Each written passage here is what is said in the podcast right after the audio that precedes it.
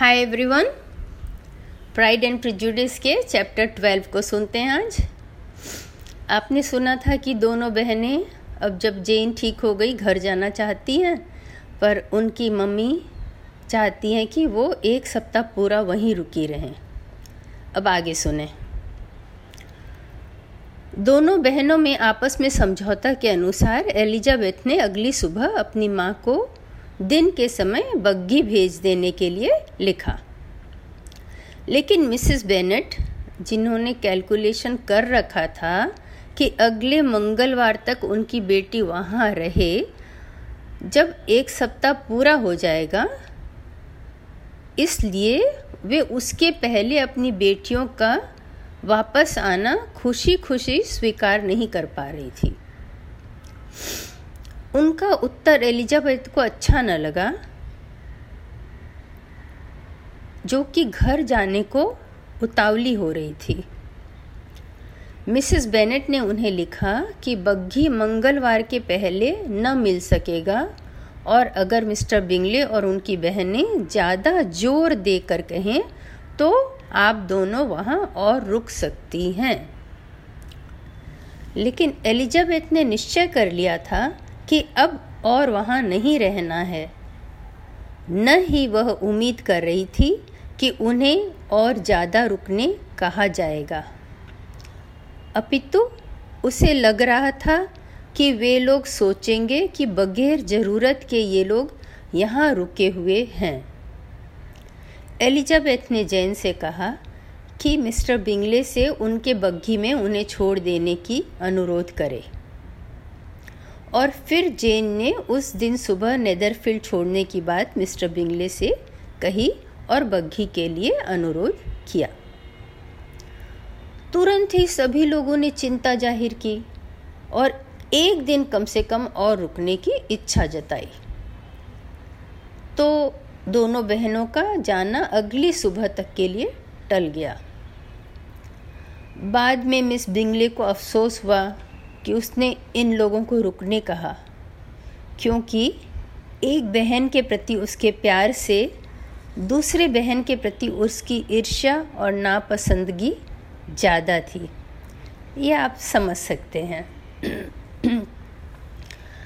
घर के मालिक को बहुत दुख हुआ मिस्टर बिंगले को कि वे लोग इतनी जल्दी चली जाएँगी और उन्होंने जेन को रोकने की कोशिश की। कहा, उसके लिए अभी बाहर जाना सुरक्षित नहीं है।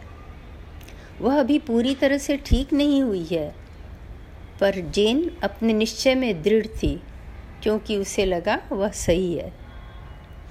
मिस्टर डार्सी को लग रहा था कि यह अच्छी बात है कि वे लोग चले जाएँ। एलिजाबेथ नेदरफील्ड्स में बहुत लंबा रह गई थी और उन्हें बहुत आकर्षित आकर्षित करती थी। जितना वो पसंद करें उससे कहीं ज़्यादा। और इस कारण मिस बिंगले का उनके प्रति बहुत असभ्य व्यवहार हो रहा था और वो डार्सी को बहुत चिढ़ा रही थी। इसलिए डार्सी ने निश्चय किया कि अब वह एलिजाबेथ की कोई तारीफ़ नहीं करेगा। नहीं तो वह नहीं तो मिस बिंगले, उसके वैवाहिक जीवन की खुशियों को लेकर चिढ़ाती जाएँगी। डार्सी को लगा कि आखिरी दिन उसका व्यवहार एलिजाबेथ के साथ ऐसा होना चाहिए कि मिस बिंगले विश्वस्त हो जाएँ कि उसे एलिजाबेथ से कोई मतलब नहीं है। और इस सोच से उसने पूरे शनिवार में एलिजाबेथ से दस शब्द भी बातें नहीं की। हालाँकि एक बार दिन के दौरान वे आधी घंटे अकेले भी थे। किंतु डार्सी अपने किताब से चेहरा उठाकर एलिजाबेथ की ओर देखे तक नहीं। रविवार सुबह विदाई की घड़ी आई, जिसमें सभी खुश थे। मिस बिंगले की सभ्यता, एलिजाबेथ के प्रति और प्यार जेन के प्रति बहुत शीघ्रता से बढ़ती जा रही थी। और उसने जेन को विश्वास दिलाया कि उससे नेदरफील्ड या लॉन्ग बॉर्ड में फिर से मिलने में उसे बहुत खुशी होगी और जेन को गले से लगा लिया। एलिजाबेथ से भी उसने अच्छे से हाथ मिलाया। एलिजाबेथ सभी से बहुत खुश होकर विदा ली। मिसेस बेनेट, उनकी माँ ने उनका अच्छे से स्वागत नहीं किया। कहने लगी, मिस्टर बिंगले से बग्घी मांगने की क्या ज़रूरत थी? जेन फिर बीमार पड़ जाएगी। किंतु उनके पिता, जो जल्दी से अपने प्यार का इजहार नहीं करते थे, उन दोनों को देखकर बहुत खुश हुए। वे परिवार में इन दोनों के महत्व को महसूस कर रहे थे।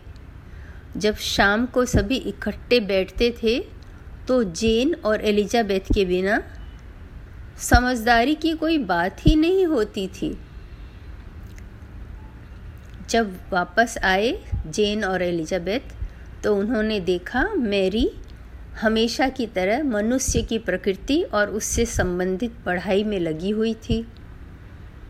उससे कुछ अंश मिले थे जो प्रशंसनीय थे और कुछ नई टिप्पणियाँ मिली थीं पुराने घिसे पिटे नैतिकता पर, जो वह उनसे शेयर कर रही थी, बता रही थी।